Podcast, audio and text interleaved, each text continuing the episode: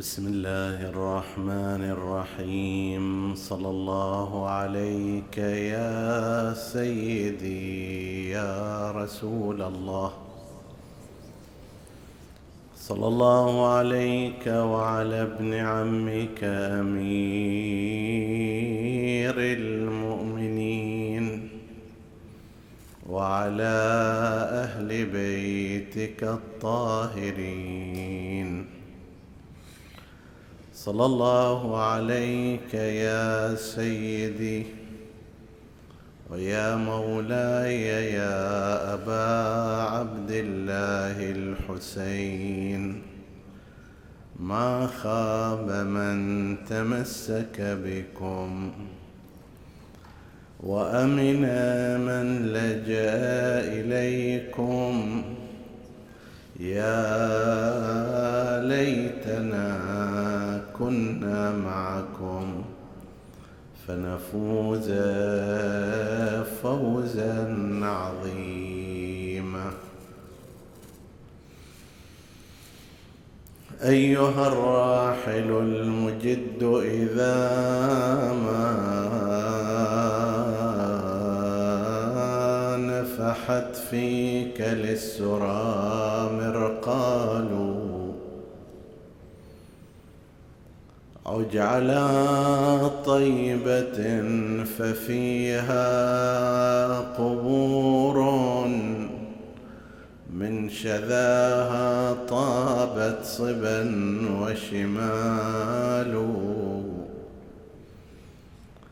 فإذا استقبلتك تسأل عنا من لؤي نساؤها والرجال.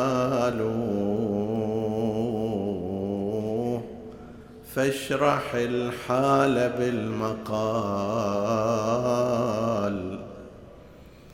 وما ظني يخفى على نزار الحال.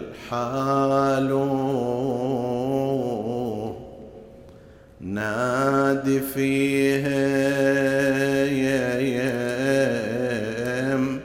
بني الموت هبوا قد تناهى ابنكم حداد سقايا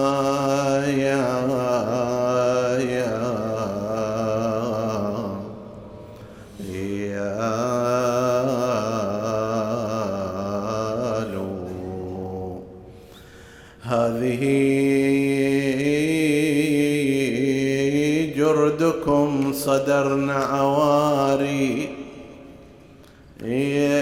جذ منها معارف وقذايا.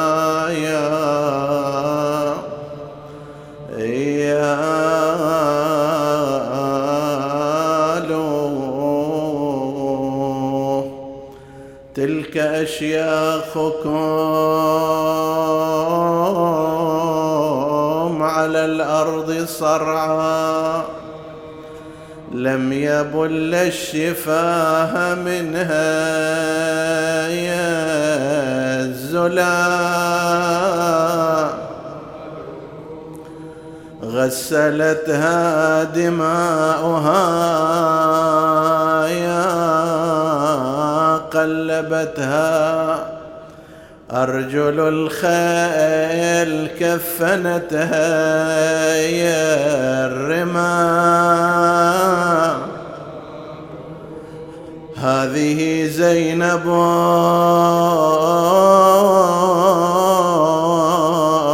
ومن قبل كانت بفنا دارها تحط الرحايا. أمست اليوم واليتامى عليها. يا لقومي تصدقوا الأنذايا لكنما الأمر لله لا حول ولا قوة إلا بالله. العلي العظيم إنا لله. وإنا إليه راجعون. وسيعلم الذين ظلموا أي منقلب ينقلبون. والعاقبة للمتقين. عطروا مجالسكم بذكر محمد وآل محمد.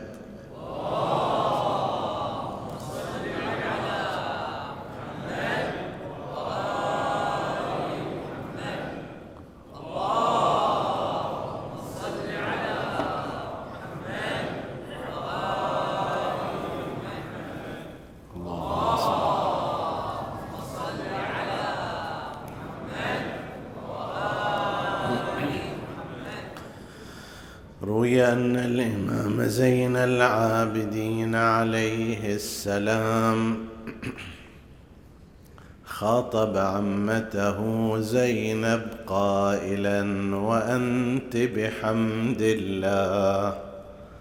عالمة غير معلمة وفهمة غير مفهمة. صدق سيدنا ومولانا زين العابدين. صلوات الله وسلامه عليه. هذه الكلمات نقلت في كتاب الاحتجاج للشيخ الطبرسي وهو من علمائنا الكبار المتقدمين.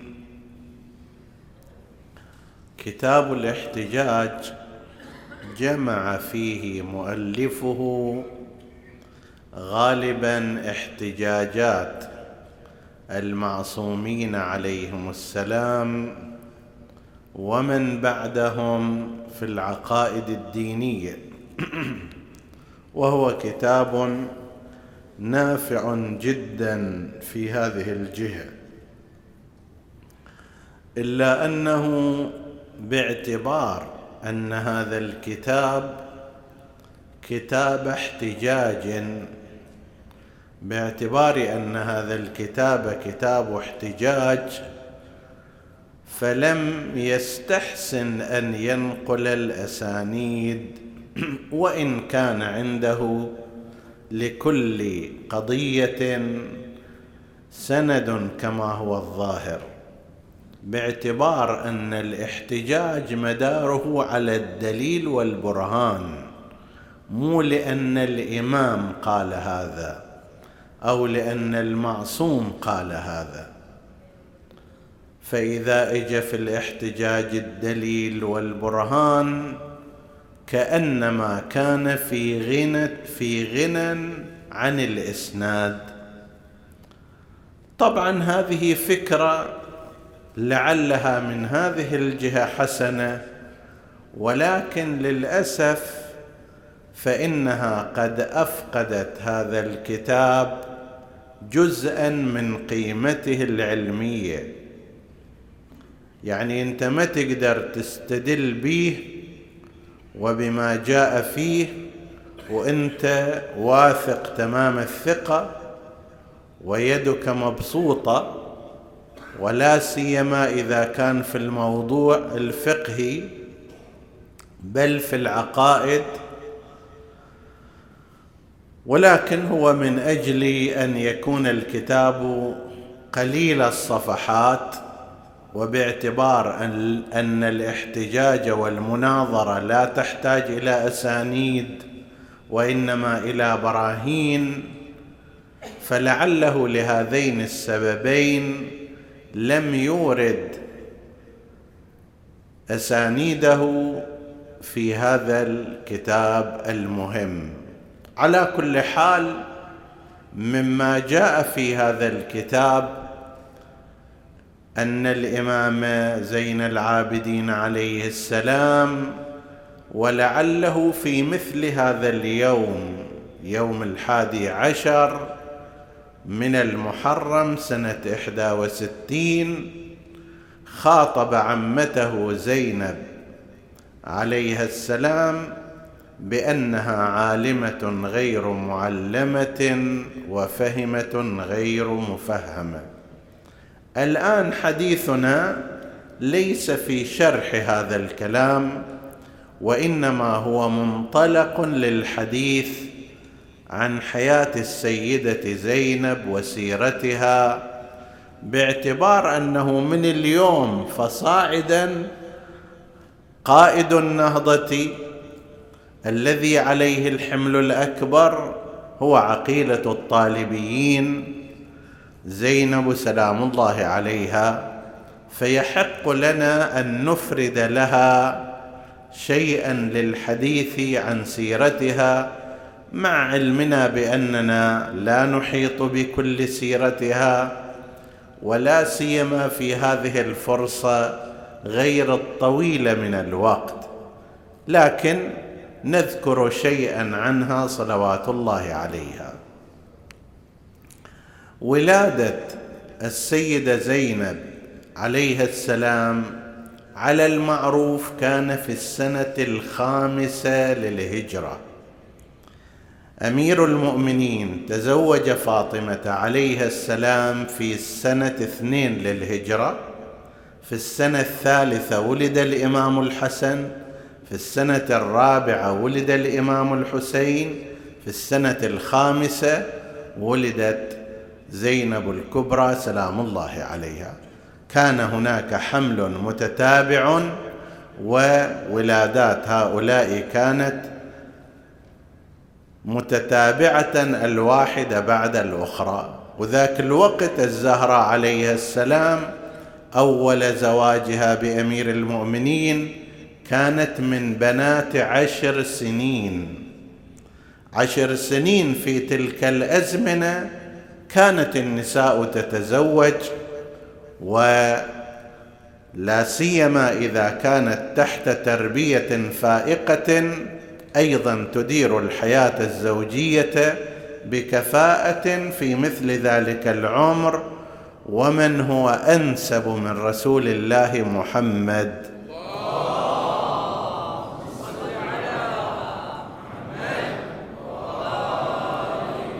في تربية الزهراء صلوات الله وسلامه عليها. فإذا ولادتها كانت على المشهور في السنة الخامسة للهجرة.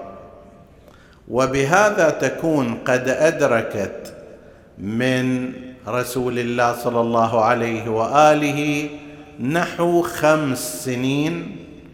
يعني رأت رسول الله أدركته لما ذهب النبي إلى خالقه.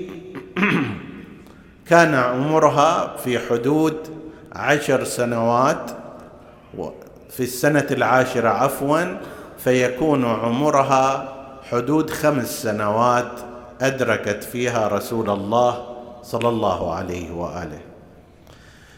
تشير الأخبار والنظر إلى تلك الأخبار إلى أن السيدة زينب كانت تتمتع بذكاء قوي وحافظة استثنائية. ولهذا نجد أن قسما من أسانيد الخطبة الفدكية تنتهي إلى زينب عليه السلام كما هو في السند الذي ينتهي إلى ابن عباس قال حدثتنا عقيلة الطالبيين. عقيلة الطالبيين هي زينب عليه السلام. وذاك الوقت حدود خمس سنوات كان عمرها أو خمس سنوات وشيء عندما خطبت أمها الزهراء عليه السلام خطبتها الفدكية. أن واحدة عمرها خمس سنوات تحفظ خطبة ذات مضامين عالية جدا ومواضيع قوية وبلاغه فائقة الذي ينظر إلى خطبة الزهراء يرى فيها الجانبين جانب البلاغة الفائقة وجانب المواضيع والمضامين القوية. أن تأتي امرأة عمرها خمس سنوات يعني بتقدير هالايام ما قبل الابتدائية. استوى واحد طالع من الحضانة بيروح إلى الابتدائية هذا عمره خمس سنوات. فتأخذ فتسمع هذه في تلك الظروف الخاصة بعد هجوم القوم على البيت حالة الرعب اللي صارت غير ذلك. وهذه طفلة صغيرة بمقاييس الظاهر وتستمع إلى خطبه أم أمها الزهراء وتحفظها ثم تبقى عندها وفي ذهنها وتحدث بها وتنقلها إلى غيرها. وكذلك نقل هذا المعنى يعني رواية زينب للخطبه الفدكية نقلها في بلاغات النساء وهو ليس من الإمامية. فكانت في هذه الفترة أدركت شيئا من حياة جدها رسول الله صلى الله عليه وآله وشيئا أيضا من حياة أمها الزهراء عليه السلام حتى إذا استشهدت فاطمة سلام الله عليها وقع عليها بلا ريب جزء من الحمل في موضوع البيت باعتبار أن الحسنين كان أكبر منها بحدود سنة وسنتين فقط ومن الطبيعي أن فتاة في مثل هذا العمر تقوم بشيء وخدمة واهتمام في داخل المنزل بعدما رحلت أمها إلى أن جاءت أمامة بنت العاص ابن أبي الربيع وهي بنت اخت فاطمة الزهراء عليه السلام تزوجها أمير المؤمنين بوصية من فاطمة الزهراء سلام الله عليها. أمامة طبعا حملت القسم الأكبر من الاهتمام والرعاية والعناية.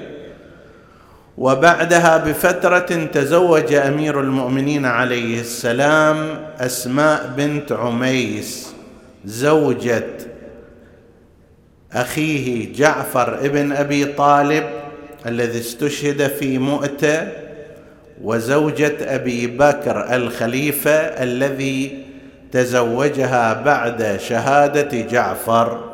فلما توفي الخليفة الأول تزوجها أمير المؤمنين عليه السلام وكان لها منه محمد ابن أبي بكر ولها من جعفر الطيار عبد الله ومحمد فهذول كانوا من أبناء أسماء بنت عميس بطبيعة الحال ضم كل هؤلاء إلى بيت أمير المؤمنين سلام الله عليه.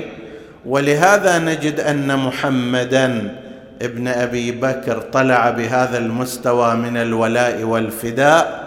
لعلي عليه السلام. وكذلك عبد الله بن جعفر من هذا الالتصاق بالحسنين عليهما السلام. حتى إذا استمر بها وبهم العمر تزوجها عبد الله بن جعفر الطيار.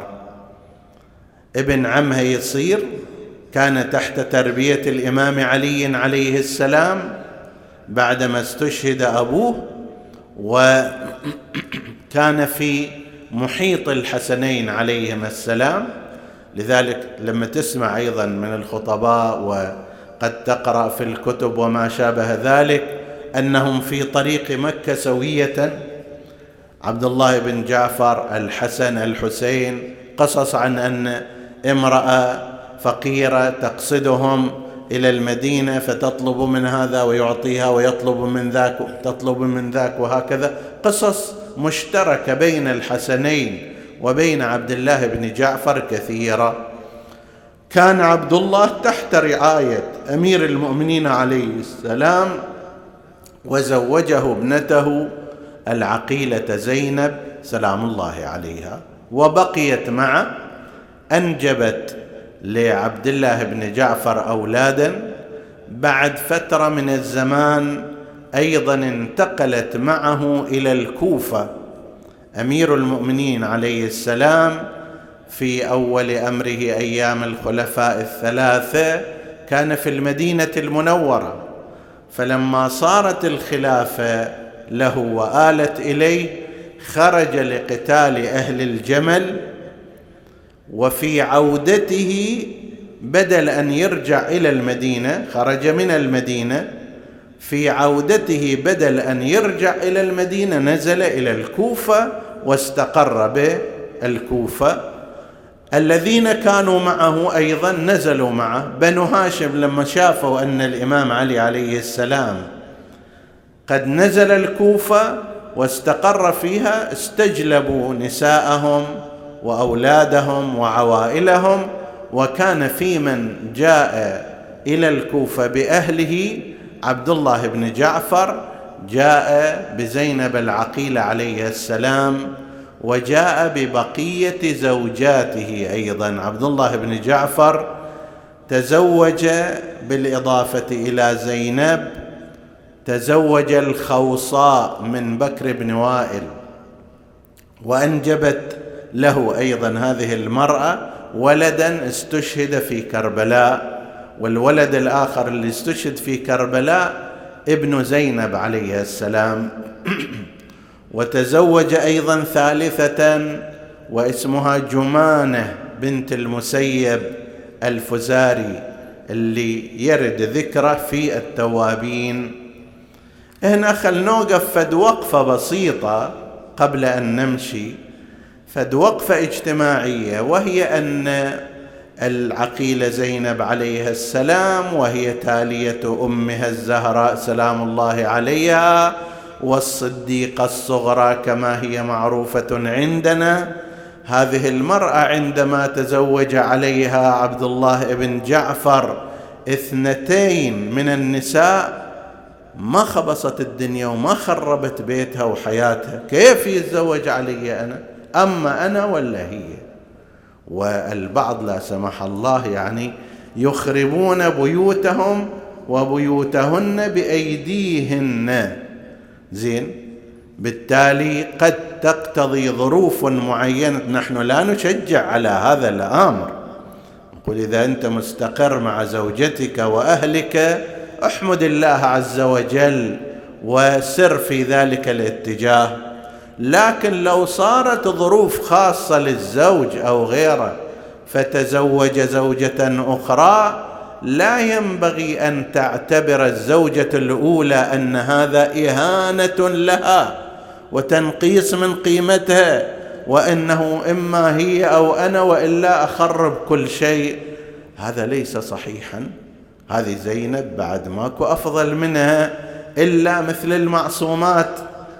كالزهراء عليها السلام. مع ذلك تزوج عليها واحدة والثانية. وما سمعنا في التاريخ أن زينب مثلا قامت في وجهه واعترضت عليه وأفسدت بيتها وما أدري كذا وأنا بنت علي بن أبي طالب وبنت رسول الله وبنت فاطمة الزهراء وكيف كذا وإلى آخره. وإنما تلقت هذا الأمر بشكل اعتيادي وسارت حياتها وحياتهن أيضا الأخريات وحياة زوجها عبد الله بن جعفر بشكل سلس وعادي.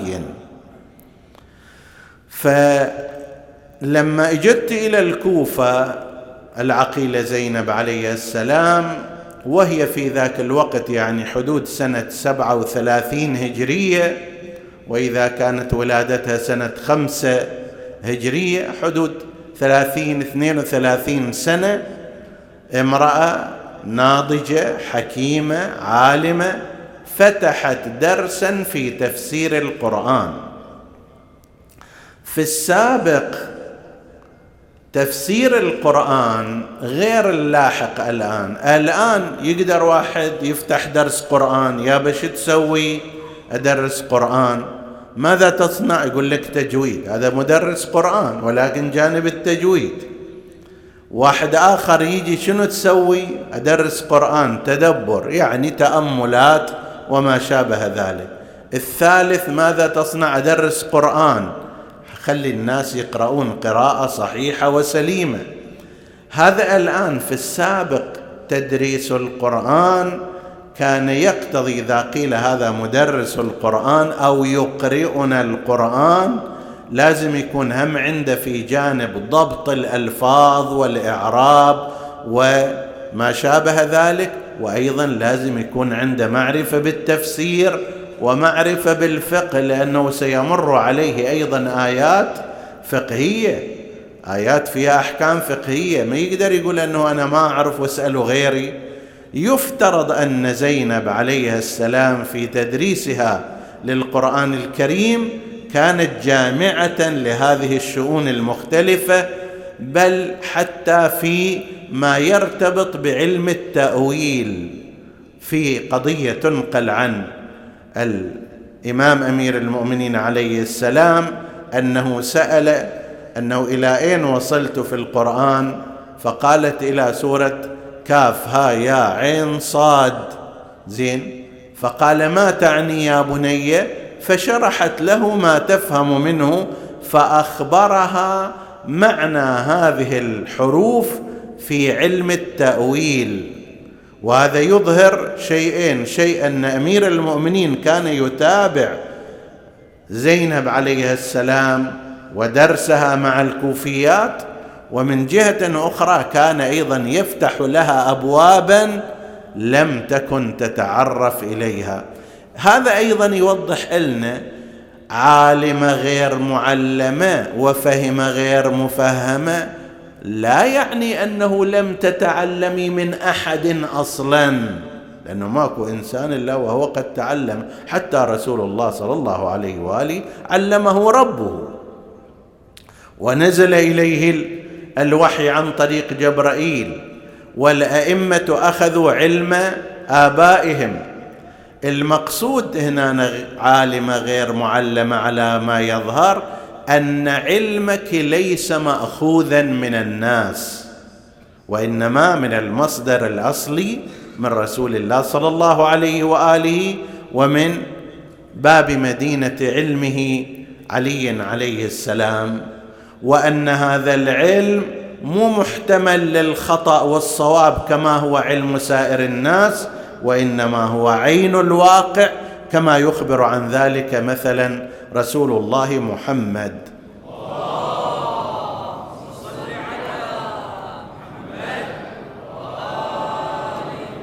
فبقيت صلوات الله وسلامه عليها في الكوفة هالفتره هاي نحو أربع سنوات وشيء هي مدة اللي من جيتها من المدينة إلى الكوفة إلى شهادة أبيها أمير المؤمنين عليه السلام. ثم بعد ذلك شيء من الوقت بقيت إلى أن صارت قضية المهادنة بين الإمام الحسن المجتبى عليه السلام وبين معاوية في قضية الصلح المشهورة بعدما تمت هذه المهادنة رجع بنو هاشم غالبا إلى المدينة.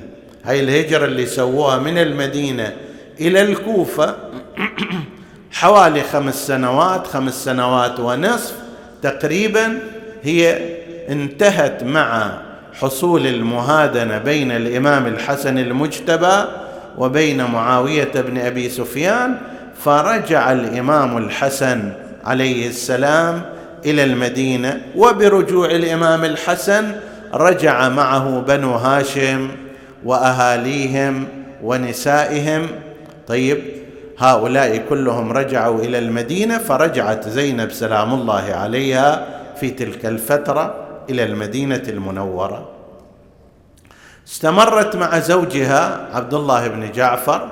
عبد الله كما ذكرنا كان تحت تربية أمير المؤمنين عليه السلام وتوجيهه ولذلك زوجه ابنته أيضا وكان يعتمد عليه في المهمات بعد الحسنين عليهما السلام بل كان معروفا أنه إذا واحد حسب التعبير عنده شغلة خاصة أو كذا ويا أمير المؤمنين وما يوصل إلى الحسن والحسين فليصل إلى عبد الله. بن جعفر حتى قيل إن أحد الدهاقين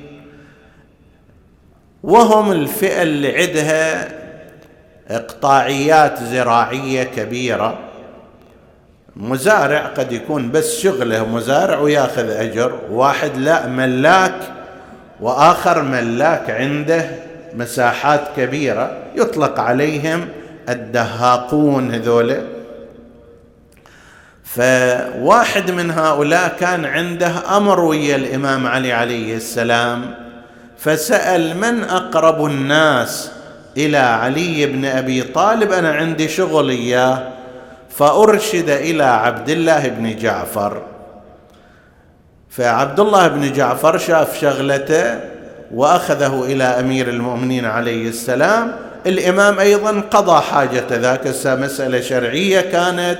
أو قضية ميراث أو غير ذلك. المهم أنهى تلك القضية.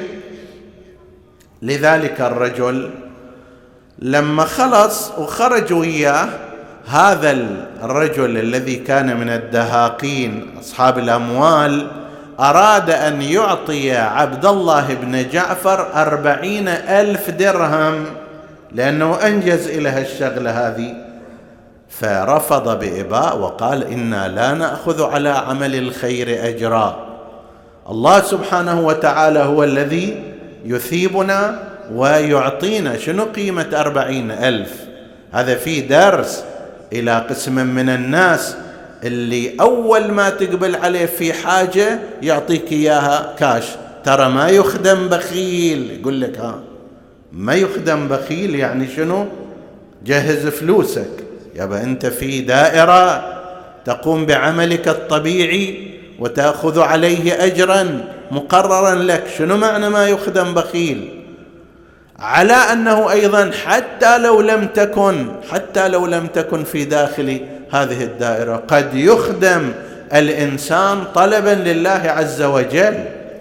مطلوب أن أي إنسان سوى إلى شخص عمل من الأعمال لازم يعطيه عليه. أموال. أين ثواب الله؟ وأين أجر الله؟ وأين طلب ما عند الله عز وجل؟ فهذا يبين من جهة نفسية عبد الله بن جعفر من جهة ومن جهة أخرى قربه لأمير المؤمنين سلام الله عليه. بعد شهادة أمير المؤمنين معاوية ضمن أساليبه المختلفة حاول أن يصعد جماعة في مقابل الحسنين. خليهم شخصيات بني هاشم. فكان أن قوى علاقته مع عبد الله بن جعفر الغرض واحد أن يخلي أشخاص قدام الحسنين ويوجه الناس إلى أولئك الأشخاص. والأمر الآخر يحصل له مؤيدين ويفصل عبد الله عبد الله عبد الله بن جعفر عن الحسنين عليهما السلام. عبد الله بن جعفر كان قد انتبه إلى هذا الأمر. فكل مرة اللي معاوية يجي إلى المدينة أحيانا هو يروح يزور عبد الله بن جعفر ويقول له ترى أنت مو أقل من الحسن والحسين. أبوك مو أقل من أبوهم. أبوك جعفر الطيار ابن أبي طالب الشهيد الذي يعوضه الله جناحين في الجنة. طيب ولولا أن فاطمة بنت رسول الله لقلت ما أمك بأقل من أمهما. طيب فكان يريد يرفع كان عبد الله بن جعفر بشكل حازم يقول له مرارا. إذا الحسن موجود يقول له الحسن سيدنا وابن سيدنا ولا نتخطى أمره. في أيام اللي الإمام الحسن المجتبى استشهد يعني من سنة خمسين وفوق كان يقول الحسين سيدنا وابن سيدنا ولا نتقدم أمره. حتى في قضية من القضايا الشخصية تعتبر وهي أنه معاوية أراد أن يخطب بنت عبد الله بن جعفر ليزيد. يعني تصير زوجة ابنه يزيد. ما معلوم هل كانت هذه بنت زينب كما يرى بعضهم أو لا بنت إحدى زوجاته الأخريات وأبوها عبد الله بن جعفر. الأكثر يقولون كانت بنت زينب وذولا ما عندهم مشكلة مثل بني ام بني أمية أنه يتاجروا بأي شيء بالفلوس يبيعون ويشترون ما عندهم مانع. بالدين يبيعون ويشترون ما عندهم مانع. فكان يهمهم كثيرا أن يظهروا أن ما في مشكلة بين بني أمية وبين بني هاشم. من طرقهم في ذلك قضية المصاهرة والتزاوج. فأرسل معاوية إلى مروان بن الحكم وكان واليه على المدينة أن اخطب ليزيد بنت عبد الله بن جعفر. فإجا مروان إلى عبد الله بن جعفر وقال له معاوية أرسلني حتى أخطب ابنتك اسمها أم كلثوم إلى ابنه يزيد. واريد من عندك الجواب؟ قال له أمر أمري وأمر بناتي هو بيد الحسين عليه السلام. قال له الحسين ما موجود هنا؟ في ينبع كان الإمام الحسين باعتبار أن أمير المؤمنين حفر عددا من الآبار في منطقة ينبع في فترة الخمسة وعشرين سنة التي كان كانت أيام الخلفاء الأوائل. قال له هذا في ينبع قال له ننتظره. أربعة خمسة أيام أكثر أقل. أمرنا بيدي. هذول هذه إذا كانت بنت زينب فهو خالها وأمرها بيده وأنا وهي تحت أمر الحسين عليه السلام. فانتظروا بالفعل إلى أن إجوا أخبر عبد الله بن جعفر الإمام الحسين عليه السلام. الإمام الحسين رفض ذلك رفضا باتا وزوجها. أحد أبناء عمها زين. فمروان انزعج ومعاوية كان أشد انزعاجا. الشاهد من هذا؟ نقول أن عبد الله بن جعفر زوج العقيله زينب عليها السلام كان منسجما تمام الانسجام مع الحسنين عليهما السلام وكان في مسيرهما وكان في ركابهما. لذلك لا نعتقد أن ما يقال من أن الإمام أمير المؤمنين قد اشترط عندما زوج زينب لعبد الله بن جعفر قد اشترط عليه أن يسمح لها بالخروج مع أخيها الحسين في كربلاء في عقد الزواج. لا نعتقد أن هذا شيء أن هذا شيء محقق لأنه ما يحتاج عبد الله بن جعفر بمثابة ابن علي عليه السلام تربية إيده انتماءه إليه ثم بعد ذلك في ركاب الحسنين إلى الحد الذي كما قلنا يعتبر بناته ويعتبر نفسه تحت إمرة الحسن والحسين وهما يتخذان القرار فيما يرتبط ببناته بل به أيضا. زينب عليها السلام في هذه الفترة كانت مع زوجها. لا ريب نحن نعتقد أيضا أن لزينب دور كبير في إلصاق عبد الله بن جعفر بأخويها الحسن والحسين عليهما السلام وأن مواقفه تكون دائما منسجمة مع الحسن والحسين عليه عليهما السلام إلى أن صارت قضية كربلاء وفي كربلاء بعد أول شيء التحقت زينب عليه السلام مع أبنائها وأبناء زوجها مع الحسين سلام الله عليه. عبد الله بن جعفر لم يخرج مع الحسين إما كما قال بعضهم لأنه كان كفيف البصر أو لغير ذلك من الأسباب بحثه مو هنا مكان آخر إن شاء الله نبحثه. ولكن موقف عبد الله بن جعفر بينه عندما رجع ركب الحسين إلى المدينة من جديد وقال أحد العبيد أحد الموالي يقال له أبو اللسلاس هذا على قد عقله كما يقول لأنه من أبناء عبد الله بن جعفر راحوا شهيدين. قتل شهيدان في المعركة واحد ابن زينب وواحد ابن زوجته الأخرى المسماة بالخوصاء. فهذا يعني كان يقول أنه في جلسة بعدما رجع ذلك الركب الحزين هذا العبد كان يقول ماذا لقينا من الحسين؟ كأنما مثلا أولاد عبد الله بن جعفر اثنين منهم راحوا شهداء. قيل إنه إن عبد الله بن جعفر أخذ حذاءه وقال له أسكت لا أم لك ورماه في وجهه. وقال تمنيت لو كنت معه ولقد هون علي ذلك. أن ابني قد استشهدا في ركابه. هذا كان موقفه الذي أعرب عنه زينب عليه السلام. كما علمتم خرجت مع الحسين سلام الله عليه ووصلت إلى كربلاء. أدوار زينب في كربلاء يمكن أن نلاحظها ما قبل شهادة الحسين وما بعد شهادة الحسين. من وصول الحسين إلى يوم العاشر بعد الظهر والمرحلة الثانية ما بعد ذلك.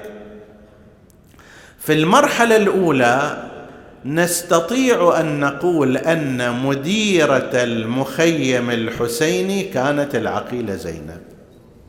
صلوات الله وسلامه عليها. لا نلحظ حركة داخلية في مخيم الحسين إلا وهي تحت نظر العقيلة زينب عليه السلام وتحت تدبيرها وإدارتها. هي بعض اللفتات إذا الإنسان يلتفت إليها يتحقق له ذلك. عندما جاء حبيب بن مظاهر كما هو المعروف رجل جاي شيخ الشيعة وصل إلى كربلاء. صارت حركة في المخيم استبشار ويعني حالة فرح وما شابه ذلك.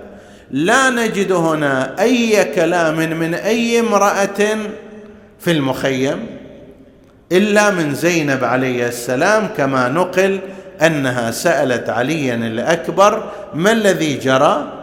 فقال لها جاء شيخ الشيعة عمي حبيب بن مظاهر قالت أبلغه عني السلام.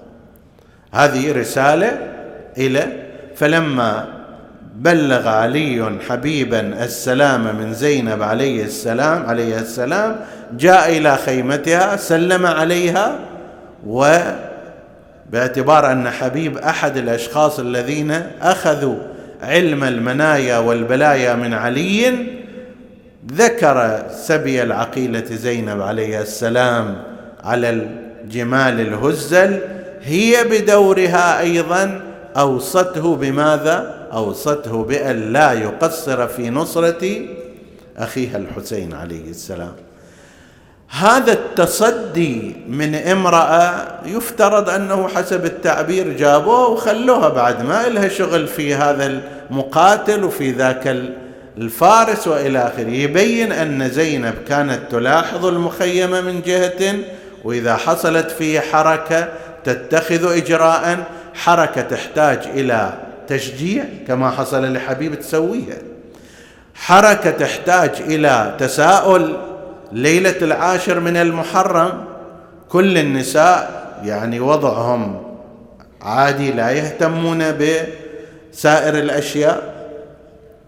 لكن زينب عليه السلام تجلس عند أخيها الحسين وتسأله هل استعلمت من أصحابك عن نياتهم؟ أخشى أن يسلموك عند الوثبه وعند اصطكاك الاسنه فيجيبها الإمام الحسين.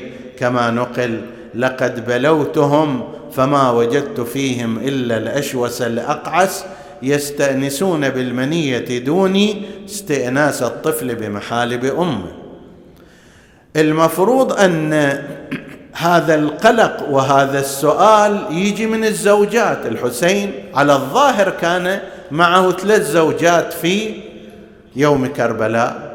اصطحبهن الرباب والدة الطفل الرضيع وأم إسحاق بنت طلحة وأيضا على ما هو المشهور والمعروف ولعله الصحيح ليلى أم علي الأكبر. هذول ثلاث نساء من زوجات الحسين عليه السلام معه المفروض هذول هم اللي يتساءلون ها شلون وضع الأصحاب وضع الأنصار كذا كذا. يعني قلق الزوجة على زوجها هو الأكثر. لكن هنا نلاحظ زينب هي التي تبادر وتسأل تسأل الإمام الحسين عليه السلام. الذي ينقل المؤرخون أنها هي التي كانت تمرض زين العابدين عليه السلام. الرواية عن الإمام زين العابدين أنه في ليلة العاشر وكانت عمتي تمرضني في الخيمة. زين الإمام السجاد عليه السلام على الأقل عنده زوجته أم الإمام الباقر عليه السلام لأن الإمام الباقر كان موجود في كربلاء وعمره ثلاث سنوات ثلاث سنوات وشيء أو أربع سنوات. طيب ومن الطبيعي أن تكون أمه معه في هذه السن لكن التي تهتم وتنظر إلى وضع علي عليه السلام السجاد هي عمته زينب. هذه فيها الماعه إلى أن هذه المرأة لم تكن جالسة مثلا كسيدة تخدم وما تلتفت إلى شيء أو أنه ما عندها اهتمام بما يجري لا مع التفاصيل تتابعها. بل حتى لقد ذكروا أنه عندما أراد عندما أرادت الرباب أن تطلب الماء لولدها الطفل الرضيع جاءت به إلى العقيلة زينب مع أن العادة والوضع الطبيعي زوجة واحد ابنها. عطشان تجيبه إلى زوجها. لكن هذا يتبين منه أن دور العقيلة زينب عليه السلام في داخل المخيم كان دورا أساسيا ومهما فلا واردة ولا شاردة إلا من خلال هذه المرأة. لما يوقع علي الأكبر عليه السلام المؤرخون يقولون أن زينب عليه السلام لما نظرت إلى الحسين قد امتد إلى جانب ولده علي خشيت على الحسين.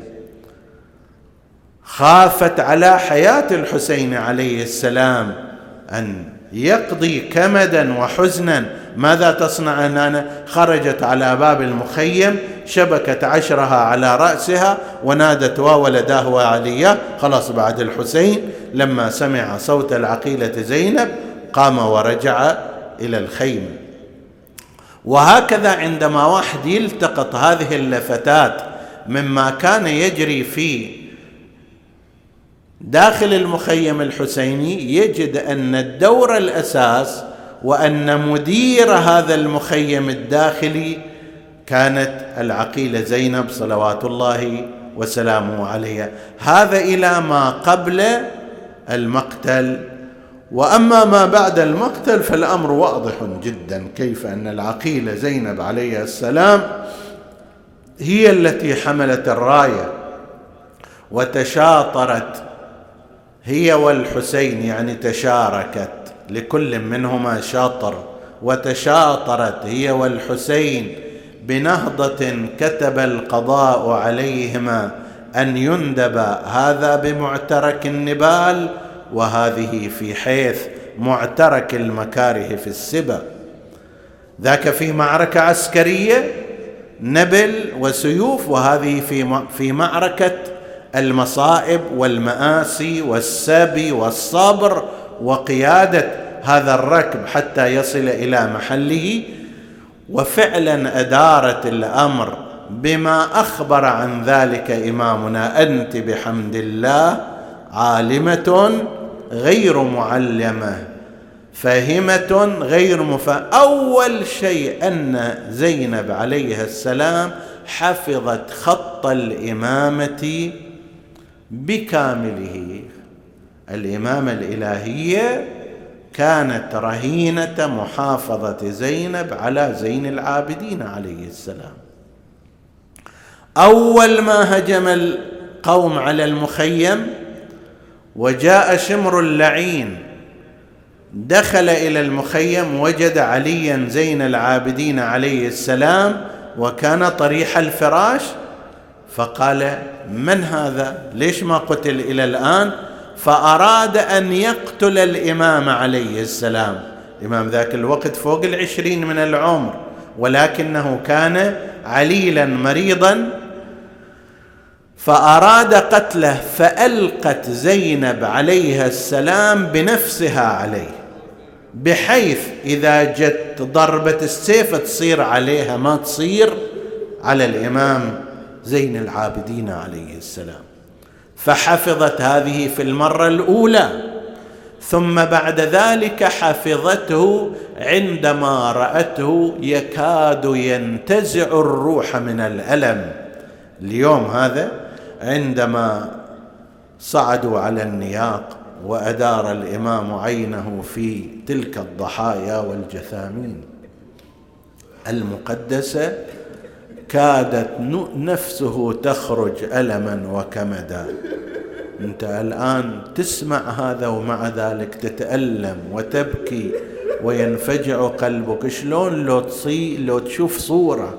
فكيف إذا تشوف الواقع قدامك هذا مكبوب على وجهه وذاك على يمينه وهذا على شماله.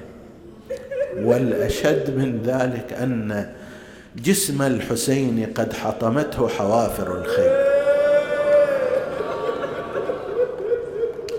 يقدر يتحمل الإمام السجاد هذا الأمر؟ فكادت نفسه أن تخرج من جسده فالتفتت إليه العقيلة زينب. وقالت له ما لي أراك يا ابن أخي تجود بنفسك. يعني قاعد تطلع روحك من بدنها. ما لي أراك تجود بنفسك يا بقية الماضين. والله لقد أخذ الله ميثاق أناس لا تعرفهم. أهل هذه الأرض وهم معروفون في السماء. أنهم ينصب ينصبون لقب لأبيك قبرا ويعلون له رسما. وليجتهدن أئمة الكفر وأشياع الضلالة على محوه وتطميسه فلا يزداد إلا علوا. هذا الموقف أيضا لولا زينب عليه السلام ما ندري ماذا كان يحصل للإمام زين العابدين من شدة الألم والأسى والحزن. والمرة الثالثة أيضا هذا اليوم لما دخلوا على يزيد على ابن زياد لعنة الله عليه لأنهم خرجوا مع الضحى تقريبا إلى الكوفة ثم بعد أن تفرج عليهن الناس دخلوا على ابن زياد لعنة الله عليه. ابن زياد شاف الإمام السجاد قال ما اسمك؟ قال علي. قال أوليس الله قد قتل عليا؟ قال كان لي اخ. اسمه علي قد قتله الناس. فقال بل قتله الله. قال الله يتوفى الأنفس حين موتها والتي لم تمت في منامها. فقال وبك جرأة على رد جوابي؟ فأخذ السيف من السياف وتقدم خطوات لكي يضرب عنق الإمام السجاد عليه السلام. فصرخت زينب بأبي وأمي يا ابن زياد يكفيك ما سفكت من دمائنا. والله لا يقتل حتى أقتل دونه. واعتنقت ابن أخيها سلام الله عليه بحيث لو أن واحدا أراد أن يقتل الإمام السجاد لا بد أن يقتل زينب عليها السلام قبل ذلك. فحفظت خط الإمامة صلوات الله عليها وحفظت نهضة الحسين في هذا المسير أربعين ليلة من كربلاء إلى كربلاء مرة أخرى وحوالي 13 14 يوم إلى المدينة بعد ذلك في طريق العودة. فهذه زينب سلام الله عليها قبل المقتل وبعد المقتل أيضا وكل ذلك كان يخرج من قلبها ومن ألمها ومن معاناتها. كل لحظة من اللحظات هي لحظة ألم لحظة حزن لحظة بكاء. من اليوم اللي قربوا مثل هذا الصباح من هذا اليوم يوم 11 اللي قربوا إليهن النياق وجاءوا بتلك النياق الهزل وأخذ أولئك الأجلاف والأعراب الذين لا يرقبون في آل رسول الله إلا ولا ذمة يركبون الأولاد والأطفال بعنف وشدة فنادت زينب عليها السلام يا عمر بن سعد.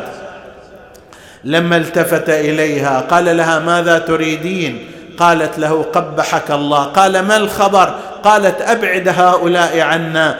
دع بعضنا يركب بعضا. من رد هؤلاء يركبوننا على النياق بهذه الصورة؟ هؤلاء أجلاف هؤلاء قلوبهم غلف.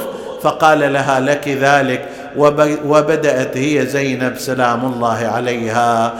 قالوا ومعها أختها الصغرى أم كلثوم يركبن الأطفال على النياق. الناقة لا سيما إذا كانت غير ممهدة وغير موطأة تحتاج أن واحد يركب عليها ويثبته عدل. فقالت لها بعد أن ركب الرجال بعد أن ركب الأطفال واليتامى والنساء أم كلثوم تقول لأختها زينب أخي زينب أنا أعينك وأن تركبي على ظهر الناقة. زينب تقول أخي بل انت اركبي قالت لها أم كلثوم زينب إذا أنا ركبت فمن ذا الذي يركبك على ظهر الناقة؟ قالت لها أنا أمضي إلى الذي أخرجني. أنا أمضي إلى الذي أخرجني من منزلي. أمضي إلى أبي الفضل العباس. هو طلعني من بيتي وهو المتكفل بي. أمضي إلى الذي أخرجني من منزلي لمناشد وياك واعتاب. يا منوخ الهود اجعل الباب. خويا أبو فاضل أين أنت عنا في هذا اليوم؟ بأي طريقه من الطرق ركبت الجميع على النياق وأردنا الانطلاق؟ كأنها خاطبت حاد الضعائن يا حاد الضعائن عباس مربي مر بي أنا مالي قلب أمشي واخلي اخويا الشفية وعتبي عليه وقل الحرايا يا ياهو اليباري أبو فاضل التفتت يمينا رأت جنازة الحسين أخي لو خيرون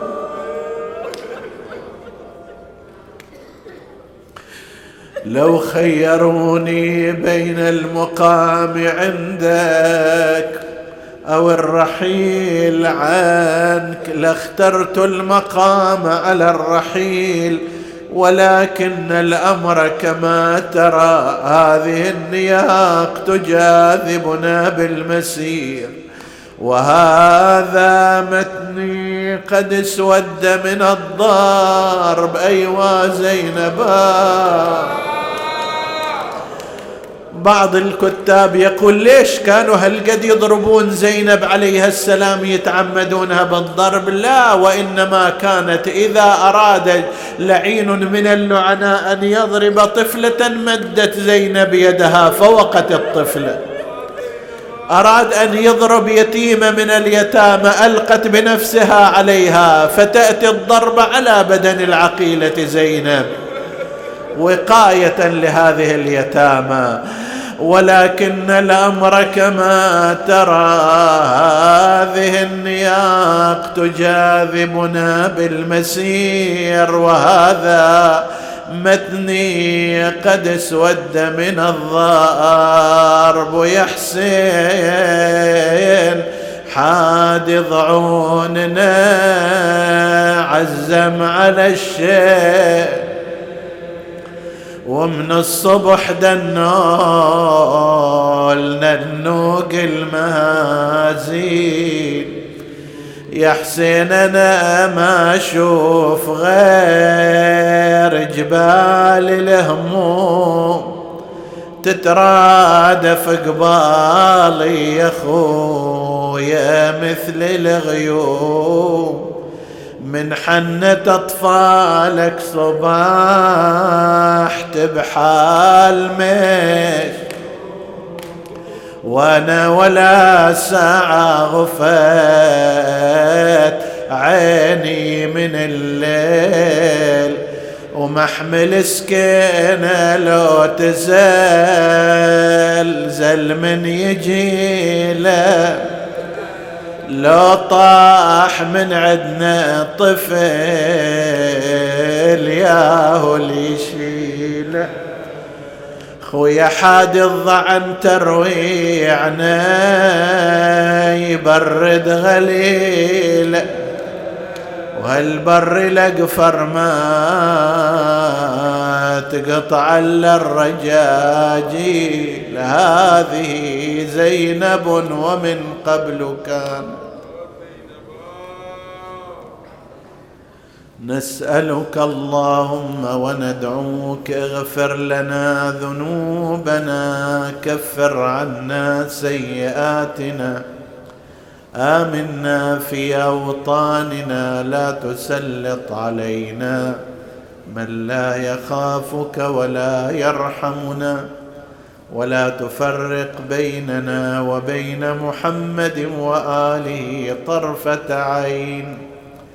احفظ اللهم إخواني السامعين فردا فردا واقض حوائجهم اشف اللهم مرضاهم المرضى المنظورين ومن أوصانا بالدعاء. اللهم اشفهم بشفائك وداوهم بدوائك وعافهم من بلائك. بمحمد وآله أوليائك. وتقبل اللهم عمل المؤسسين بأحسن القبول. إلى أرواح موتاهم وموتى السامعين. نهدي ثواب الفاتحة تسبقها الصلوات.